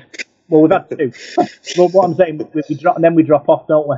Yeah. Well, we went. Um, we got relegated when uh, Dunnerman left, um, which was which was one season where we were great, and then next season we dropped off. Um, and and that's the important that's the important thing because a lot of thing a lot a lot of Soul fans I think are waiting to see what happens next, mm-hmm. and that's the that's the that's the key. If we can back it up next season, if we do get in the playoffs this year, with another playoff sort of season, then this club will go and will go big. Um, so it's just a matter of us keep keep going as we are, keep playing like we are, and you know the world's our oyster in it. Yeah, well, that's something that we've struggled to do over the last forty years. Really, be consistent. We have had the odd season here and there. I mean, the 79-80 season we finished fourth, and then I don't think we really did anything then until oh, about '97, didn't we? When we finished sixth, we, yeah. we, didn't do much in the '80s really. We, we, we was up and down like a yo-yo at the start of the '80s, weren't we? And late eighties we went down, and uh, so and then 2006 we finished fifth. So it, there's not been many. That 2017 we finished fourth, and then finished seventh after the playoffs. So there's not been like many seasons where you could think, wow, we did really well that season. So the, there's a lot been a lot of mediocre years there, but it does feel different this time. I mean, I spoke to a lot of lads who, who work with me, who are football supporters, City United, and the amount of guys who've come up to me at work and said, "Wow, your your team are doing really well, Paul, aren't they? They're playing such a body at the weekend. They're actually noticing them now because they're appearing on the telly on Sky Sports News, and they're interested, you know, finding out how, how, how they're doing and what they're getting up to, and." That just shows. I mean, people who aren't really interested in rugby league are taking, you know, taking us serious now, and it doesn't take long, does it? You know, you get a few wins and you're up near the top of the table. I think people start wanting to be involved, then don't they? So, oh, I might come to the match. I've had a few people say that to me recently. So, uh, so yeah, it, it, the, the going's good now, but like you said, you, you do need to back that up now and, and keep that going. You don't want it to be just a flash in the pan, otherwise you you're back to square one, aren't you? So we need to sort of build on this now, small building blocks, and um, do do do well again next year if we can. Yeah, other news uh, as well, Paul. The Salford Devils Foundation and PD Kinetics uh, helping people suffering from Parkinson's. Uh, you know, helping them uh, keep their sort of movement going. Uh, I think it's fantastic. We talked about the foundation doing fantastic things in the community, and that's one of them. Yeah, it certainly sounds. Yeah, I mean, it sounds an awful uh, disease, Parkinson's. I don't really know a lot about it, so I won't be uh, ignorant and say I do. But um, but no, it, they do a great job. Anyway, we always mention that, don't they? But that's that's a nice thing to be doing and a great gesture. Yeah, uh, don't forget you can pick up your Salford poems from the Salgood shop uh, at four pound. Um, fantastic book, Paul. Some great poems in there. Uh, a must buy for every Salford fan. Yeah, yes, yeah. Simon's done a really good job there. Simon Williams with a book, and I spoke to him a few weeks ago, and he, he said um, he, knocked the book up pretty quickly. Really, it didn't take him long to do it, and it is. It's a really good read. I've read it twice actually, and really enjoyed the poems in it. And uh, I got a mention in a poem as well, which was very nice of him. So uh, that made me giggle. Uh, but no, it's very good, very good book, and. I think he's doing it to raise money for the reserve team next season, isn't he? So, know, really good gesture that, and uh, you know, good on him. What rhymes with Whiteside? I don't know. I have to read it again. He, he, did. He did make it rhyme. I'll have to. I'll have to show it you when I see you. he did make it. He did make it rhyme. He's very good like that, Simon, with his poems. He writes loads of them though, doesn't he? He's, he puts them on Facebook all the time, and you know they they, they are good. They're very good. Yeah. No, I you what, am I in it? Do I get a mention or just you? Um, I, I know you didn't, mate. Yeah. Sorry. Parkinson. It's a, it's a difficult. Can't really rhyme thing with Parkinson, can you? No, it's an hard one, isn't it? That. Yeah, that's probably. You might get his next one. I think he's going to do another one, isn't he? So volume mention, see if he can get you in that one. Yeah, so I'm in volume 2 Rob from the pod. That'd sound yeah, good, wouldn't it? yeah. Uh, other bits of news. Final bit of news. Uh, the Hull Kingston Rovers game uh, might change depending on the results from this week's fixture. Just to give everyone a heads up, because people get a bit excited, get a bit fresh, don't they, when Sky moves um, fixtures. So obviously, we're at the business end of the of, of the uh, Super League season. We're we're in the mix of the playoffs. All Kings Rovers in the mix uh, about going down. So I'm sure Sky might be looking at our game because it's a you know a, a seesaw kind of game in it. Well, uh, London Broncos play Hull Kingston Rovers at Craven Park on, um, or whatever they call it now, the KC Lightstream Stadium as it's called now. They play there on Friday night, so I think Hull Kingston Rovers will beat London and if they do, London are relegated because the points difference is miles behind everybody else. So that would make Hull KR safe then. So in a way, it'd be better for us. Really, I mean, I'd like London to stay up, but um, I think it'd be better for us if that game is played on a Sunday uh, I think we get a really good crowd for that. I I, even if London, eh, sorry, even if Hull are safe, I still think they'd bring a real good following down on a Sunday because it's last game of the season. They like to say goodbye to the players, don't they, and sort of say the farewell. So your last game's always quite well supported. But whatever, whatever we get dealt, we get dealt. Don't we? If it's a Friday night and Hull KR got to come to stay up, they're going to bring a, a good following out there for that, and there'll be a lot of excitement on the game. So it's just the nature of the sport. Now, with Sky Sports, they they sort of plough the money in, don't they? And, they want to chop and change games, won't they, for for the viewers on the television? But we'll have to just watch this space on that one and see what happens. There's all all sorts of sort of conundrums in it that can happen this weekend. I mean, there's still I think they've got. I think Huddersfield, Huddersfield safe now. Or, no, um, Leeds. Leeds are safe, aren't they? They've got 22 points, but I think the rest of them, Hull KR, Huddersfield, uh, London Broncos, and Wakefield, could all still get relegated. So I mean, with two games left, that's that's mega exciting. That. Yeah, it's it's like you said, from top of the league and bottom of the league, eh, there's loads to play for. Uh, like you said, London Broncos are on 18, Hawkins Rovers on 20, Huddersfield on 20, Wakefield on 20, Leeds on 22. Wakefield are in real danger for me. If, if London win, uh, Yeah. they'll be in the right they'll be in the right mix there, won't they? Oh, they are. Yeah, Wakefield they've been a right pickle if um, if if London win at Kingston Rovers because Wake well Wakefield play Warrington away at the week uh, on Friday night and I'd fancy Warrington to win that game. They lost six on the bounce Warrington, so you would think they're they're due a win. So if they if that goes to form and Warrington win and London say London won, they'd be level on points with Wakefield and Wakefield play London last game at Bellevue, so that would be effectively Oh. become a million pound game. So, uh, so yeah, there's still an awful lot of twists. And what do you do then? Do you play that, that London and Wakefield game on a Friday night, or does that go on the Sunday? Or does it go on Thursday? For me, all those games in the last game of the season should all kick off at the same time on the same day, whether that be a Friday or a Sunday. I think to make it a level playing field and make it fair. Yeah, it's, it's you know it's it's we know what we know what it's like at the bottom. It's super tense, uh, but especially this season because, like you said, what is it? What, five teams? Five teams could go down with, with two games with two games to go. Same way that you know what one, two, three, four, five, six teams could finish second. It's, it's just a, you know like a weird Super League season uh, which we're experiencing really. Well, who'd have thought Wakefield would would be in um, the relegation battle when they played us earlier in the season at Bellevue and they beat us? Um, it was a quite a tight game, but I remember listening to Chris Chester, their their coach, in the press conference. They were like third top, second top at the time, and they were doing really well. They had a good start to the season. They had Danny Brough playing from you Copy had just gone there from us. They had a really sort of decent side, didn't they? I still think they've got some good players now. You know, Tupou, the centre, and Jacob Miller. And for one thing or another, it's it's not really worked out for them this season, has it? They've, they've been poor, they struggled for form, they had a few injuries, and just shows you you can you can go off the boil, can't you? You wouldn't have thought they'd have been one of the candidates for relegation at the start of the season. So it's been a, been a funny funny year. Yeah, looking at sort of the bigger rugby league uh, picture, uh, Paul, our neighbours, uh, Swinton Lions, uh, have confirmed now uh, they're going to rebrand themselves in 2020 as Manchester Lions. Uh, we had a lot of um, sort of stress, didn't we? Thinking that we were going to um, sort of turn into a Manchester club. Um, what do you make of that? Do you think that's good for Swinton um, or not? I can't believe you've asked me this question. I've dreaded this.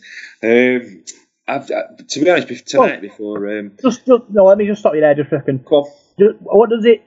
Is it is it good for Swinton? And then is it is it good for us as a club? Um, it's probably good for us because it means they probably won't change our name now to Manchester. But I've every sympathy with Swinton supporters.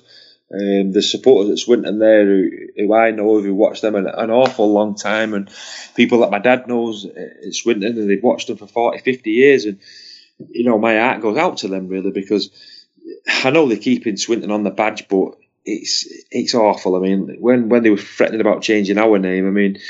I couldn't really sleep at night. I mean, the thought of not being able to watch Salford anymore and not seeing Salford in the, the fixture list and the results and the league tables. I mean, Swinton have got that to come now, and it, it's funny because before we, we came on it to do the show tonight, I was just having a look on Facebook. They put a statement out tonight at the club, and I was reading a lot of the comments of the supporters on there. What they were saying, there's a lot of anger and a lot of bitterness there, and it, it's a shame really because they've had a really good season and they've got. I think it's the last game on Sunday they play at home to Sheffield, and I just hope it doesn't kick off there at the weekend. I hope people are dignified and, and go about it in a dignified way because I, I like Andy Mazey. I've got a lot of time for Andy. He's, he's, he's a friend of ours, isn't he? We've had him on the, the radio and we've had some really good chats with him. And I feel sorry for him in a way because I can see it from his point of view. You know, they, they want sponsorship, they want to open it to a wider audience. But my opinion, I don't really agree with it. I think you jettison a lot of history there. But my my opinion is is my opinion. I mean, I'm not a, a money expert and I'm not a sponsorship expert, so I I don't I won't really want to upset anybody and say you know it's the, the wrong thing to do because I don't really know. But if it was Salford, I'd be upset about it, Rob, and I can understand those Swinton supporters being upset about it. I, I could I could understand the heartache uh, because obviously we we were on the sort sort of walking down the same road last season, weren't we? And we didn't want to be sort of sort of rebranded uh, as, as Manchester. Um, but Swinton are in a, in a different position to where we are, where Swinton have got what five, six hundred sort of fans, um, and for them, they can they're thinking they can only get bigger, really. But it is it is sad, uh, and people will be upset, and there will be probably an element of Swinton fans who won't go. Uh, yeah, now- well, that's the thing. You, you, what you've got not got to do now is alienate those five or six hundred supporters that you've got. Because if you lose them, you're starting them with, with hardly anything, are you? And do the public of Manchester want to watch rugby league? There's an awful lot of sport in, in Manchester. You know, City, United, you've got football teams. It's a big market, so you know it's a very bold move for me. And you know, I wish them all the best. But sometimes you've got to look after you know the people that are already there, and I'm sure they could have worked around that. It's a shame they couldn't. The, the biggest thing that's ever happened to Swinton for me that sort of was the end of the sort of the beginning of the end was was them leaving Station Road. I think I don't think they've ever recovered from that, have they? And we've all got our own opinions on that, the way that was handled at the time. I mean, it's, it's a long time ago now, but it, it didn't seem right to me at the time the way that went and. I'm not an expert on it, so I won't like to comment and get anybody in trouble. But that that didn't seem right to me, and I thought the writing was on the wall when they put Manchester on the Badger Cup. I think it was last season when they put Swinton Lions off Manchester, and that wouldn't have sat well with me if I was a Swinton supporter. And you know, you, that that went on there, and it was only a matter of time, I think, really, before before something like this happened. But it is a shame because your rugby league teams, it's not just your rugby league team, is it? Some of these people, it, I mean, for me, it's Salford. It's it's a big, a lot more than that. It's a big thing, and it's part, massive part of your life. And I just hope that the one little crumb of comfort the Swinton supporters have got is it's still going to say Swinton on the badge. They're still going to play in a blue kit, a traditional Swinton kit, and you've still got the Swinton name in your badge. So when you go to the game next season, you'll still be to shout and chant Swinton. And I wish them all the best, and I hope they do keep the supporters they've got and and uh, and, and they keep going and do well. But I was upset when I read some of that stuff today. But is that is it good for us? Because now we have a, a we had a derby anyway, but we have a we have a we have a Manchester sort of derby now. If this if this Manchester club so takes off, Yeah, if they're in the same league as us, I would draw them in the cup or whatever. Yeah, um, also another thing is obviously they're now Manchester. We can now maybe exploit Swinton a bit because because obviously Swinton decided they need to reach out to, to the city of Manchester to, to to grow the club. We might be able to go into Swinton now, put a few billboards up, go into a few schools, you know, do a bit of community stuff in there, not feel like we're standing on their toes because they're now Manchester rather than Swinton. Talk about kicking while they're down, Rob. They just No, twisted their name change, and now you're on about going into the town and nicking all the supporters. It's, it's, to, to be honest, if, if, if they- think obviously going to going to Manchester is, is, is going to be the going to be the saviour in it. It's going to it's going to grow the club, and it, I suppose it isn't in a way. Um, but Is it though? Where well, where are all these supporters Uh, miraculously going to come from?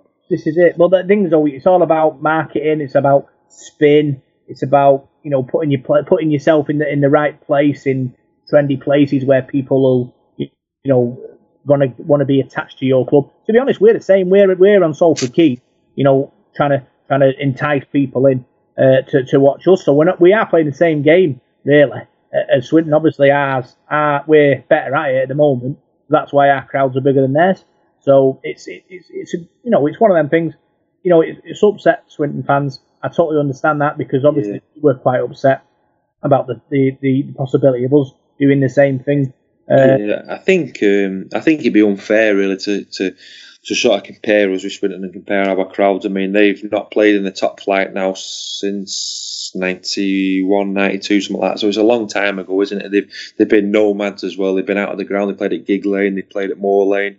They played all over the show, haven't they? So. Uh, I think it'd be a bit unfair to compare us with them. I think they, they've, they've done well. They've punched above the weight. They've kept going, and I've got a lot of time for all these clubs outside of Super League, the League One sides, or like so Whitehaven, Workington, all those sort of clubs that keep going. uh, You know, against against all the odds, you know, Batley, Dewsbury, they, they keep going, don't they? They? They've got hardcores of supporters, and I think it'd be a sad day when when we lose these clubs. I just want to make sure they all keep going, and I think the rugby league has got a duty of care to, to look after these teams and uh, and make sure we don't lose them. Because yeah, I'm all for expansion and that, but you don't want to lose these teams. I think it's up to it's important that the people in these towns get behind the teams as well because we've just seen it in football recently where Bury have, have dropped out of the league. I'm not like a massive knowledge on football, but I saw some people on the telly going, "Oh, it'd be such a shame if Bury go," and I thought, well get off your backside and go and watch them. Then if you go and, and watch them and get behind your team, they wouldn't be in this mess in the first place, would they? So I think sometimes people have got to take responsibility and, and look after them. But that's another story. But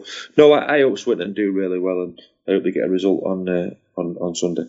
Yeah, uh, final bit of news. Um, one of our, uh, well, the presenters from um, Radio Manchester, Jack Dearden, announced on Twitter he was suffering from uh, throat cancer, Paul. You know, what? He's a fantastic bloke. You know, we learned so much off off him in the last few years, uh, and we're hoping uh, and praying that he, he gets through this uh, healthy. Oh yeah, yeah, definitely. Yeah, I echo what you said there, Rob. I mean, that was a big shock when I saw that the other day, and yeah, he's a really good bloke, Jack Dean. I spoke to him a few times at the matches, and he always sort of lets on and listen to him religiously every week. You know, the Rugby League Hour was a fantastic show, and he's the voice of sort of Northwest sport. Really, you know, the, the great stuff he does with football. He's a great commentator. His passion for Bolton Wanderers and his passion for rugby league, and he has a secret soft spot, I think, for Salford, doesn't he? I love listening to him, and you know, it's it's, it's sad that and a shock that he's uh, he's going to be poorly, but wish him all the best with with his treatment, and uh, you know, really thinking of Jack at this moment because it must be must be difficult for him. So uh, my thoughts and your thoughts are with him, I'm sure.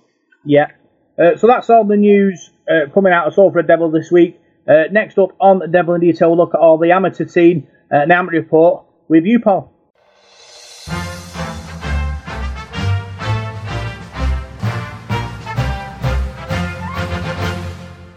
Here is this week's Devil in the Detail amateur report, and we shall start off this week, as ever, with the National Conference Leagues. It was almost a Queen's sweep for our local sides in there, but Waterhead Warriors were beaten 23 18 at home and they let us down this week. But the results were as follows Rochdale Mayfield did themselves the world of good in their sort of push to stay up in the league. They beat Kells by 42 points to nil away from home. That's moved them up to fourth bottom now.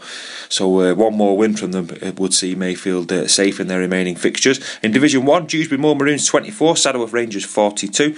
Division 3, Oldham St Anne's 30, Eastmoor Dragons 20. And as we said, Waterhead Warriors were beaten 18 points to 23 at home. The fixtures for this Saturday, the 7th of September, in the Premier Division, Rochdale Mayfield are at home to Hunslet Club Parkside. In Division 1, Saddleworth Rangers play Stanley. In Division 2, it's the promotion playoffs. Wigan St Jude's play Crossfields and Hull Dockers play Barrow Island. And in Division 3, Dewsbury Celtic play Waterhead Warriors. We're moving on to the Northwest Men's League in Division 1, Folly Lane 10, Hindley 22, Latchford Albion 60, Oldham St Anne's A 20. In Division 2, Charlie Panthers 44, Langwith Reds 10, Westhoughton Lions 40, Leigh Miners Rangers A 18, Barrow, uh, sorry, Berry Broncos 24, Pilkington Recs A 10. In Division 3, there was a no result between a few of our local sides, and same in Division 4, they were all no results. So those are all the results in. Division 5, Clockface minus A against Bolton Mets was a no result as well. So the fixtures for this weekend, Saturday the 7th of September, Premier Division, West Bank Bears play Rochdale Mayfield A. Division 1, Oldham St Anne's A play Halton Simms Cross. Haresfinch out home to Folly Lane. Division 2, Berry Broncos out home to Hindpool Tigers. Langwith the Reds at home to Pilkington Recs A. And Westhoughton Lions entertain Wigan St Jude's A. Division 4, Cadishead Rhinos against Runcorn. And Saddleworth Rangers A against the Garswood Stags. And finally, Division 5, Bolton Mets out home to Higginshaw. Well, there's a couple of under 16s internationals played last Saturday. These were played in Wales at Stebonheath Park, Llanelli it's hard to say that Lanelli, Clanelli, is it? Wales 16, England 38 was the under 16s international, and the under 16s development match, Wales development 30, Northwest England Lions 28. There's quite a lot of uh, local players in that as well from the Saddleworth Rangers, Even Parry, J- Jack Nags, Charlie McManus, Bailey Pomfrey, Jack Kenway and James Clark, all of the Saddleworth Rangers made up part of that squad, and they were looking a really tight game there to go down by 30 points to 28 in that international. Right, we'll turn our attentions to the Women's Rugby League now. In the Super League on Friday night, last Friday, it was Leeds Rhinos 22, Bradford Bulls 4 in the Super League, Wigan 52, Wakefield 6, York City Knights nil, St Helens 56. In the Championship on Sunday, Barrow beat Huddersfield by 44 points to 12. Warrington beat Oulton Raidettes by 54 points to nil.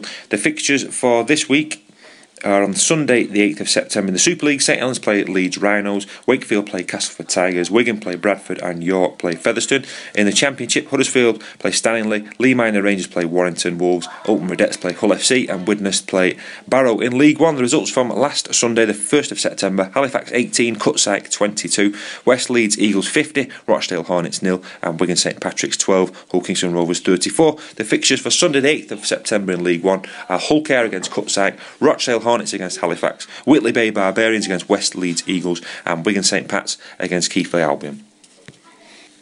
Well, that's it. That's all I've got for you this week. I shall see you on Friday night, the 6th of September, for Leeds Rhinos against Salford. It's a 7.45 kickoff there.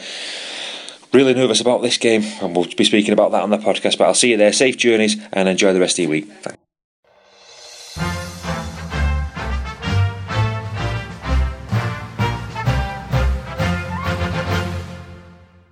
So, Paul, that was your amateur report. Uh, next up, we're going to look forward to the game against Leeds on Friday night.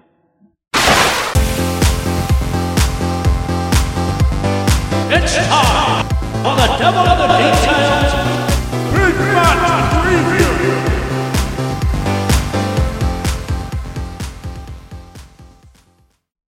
So, Salford Devils travelled to Headingley Stadium on Friday, Paul. Massive game for Ian Watson's men. Can we continue our winning run?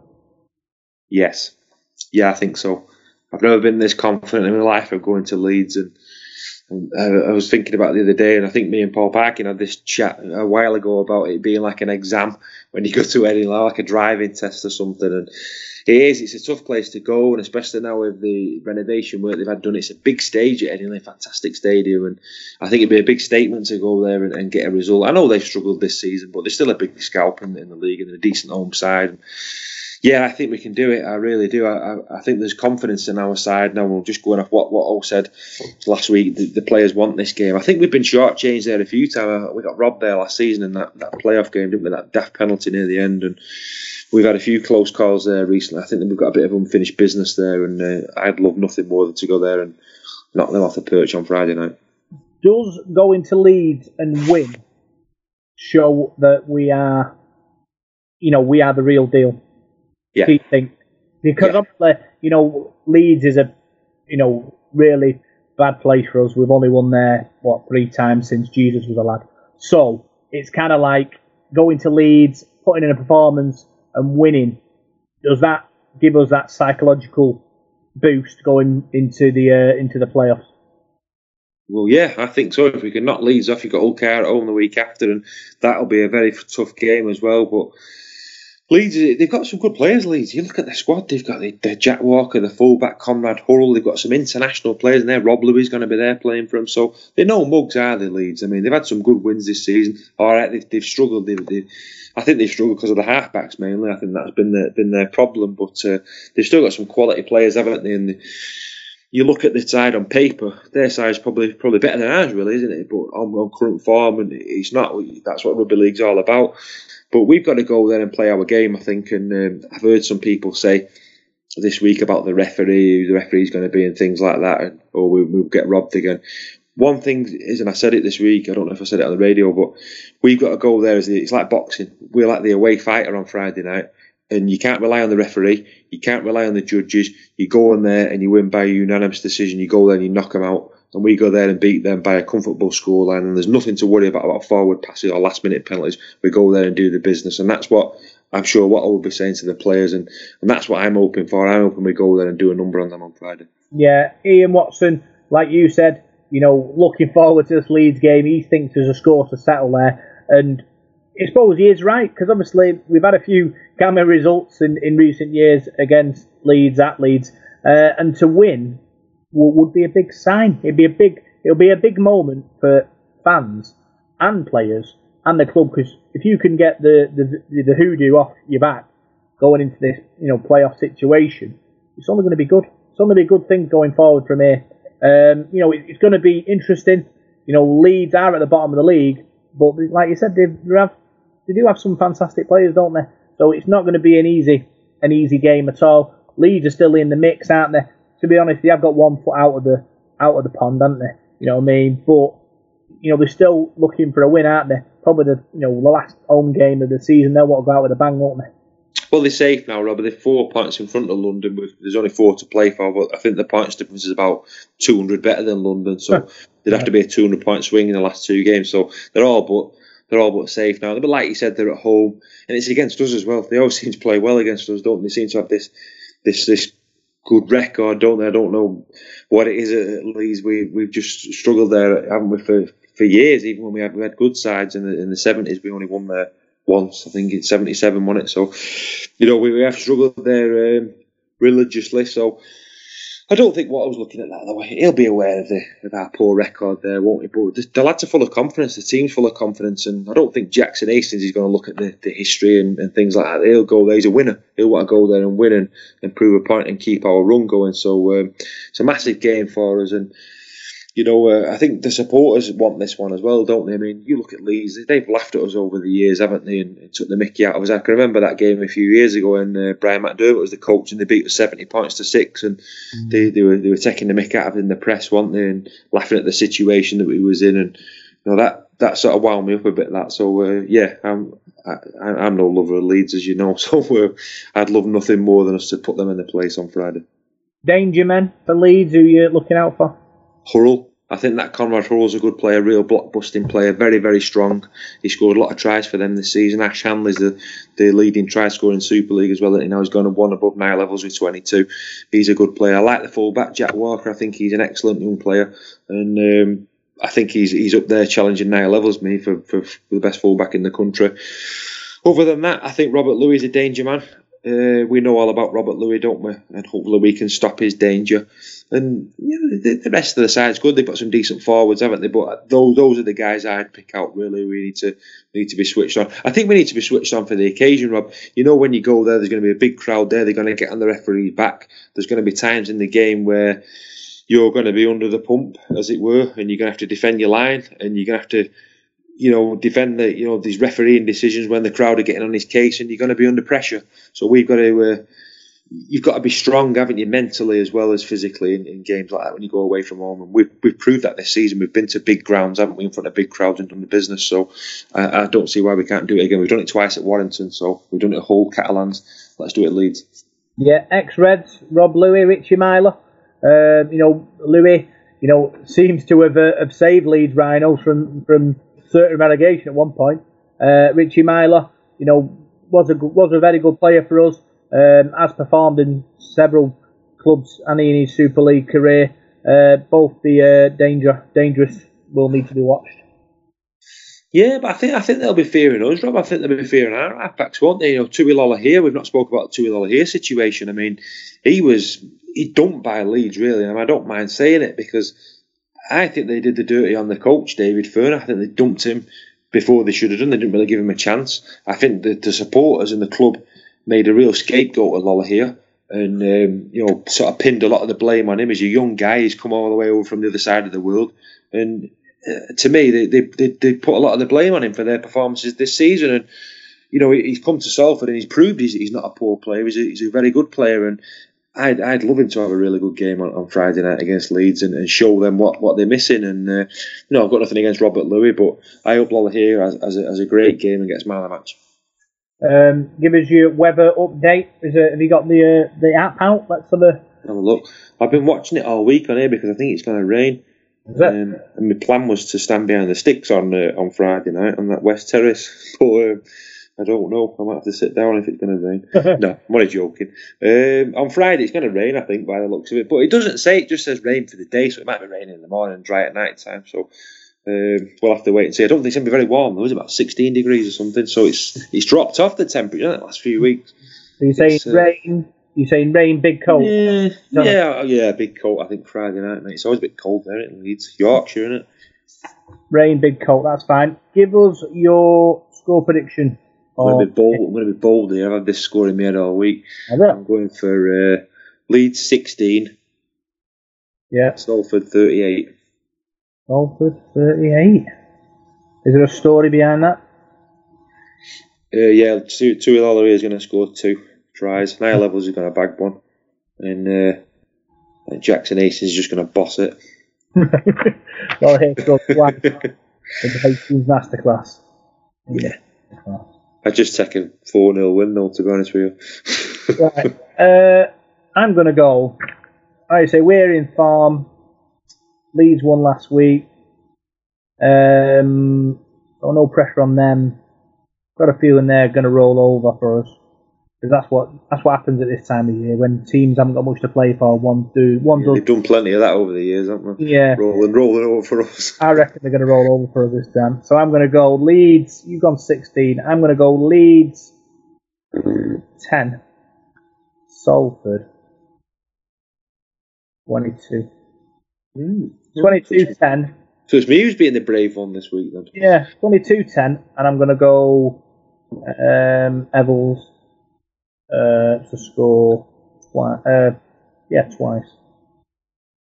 Puts him back I'd, I'd settle for 12 10 me or 10 6 or whatever. Just get the two points. I think that's all it's, it, it matters in it. I mean, would you be bothered if we won by a point? No.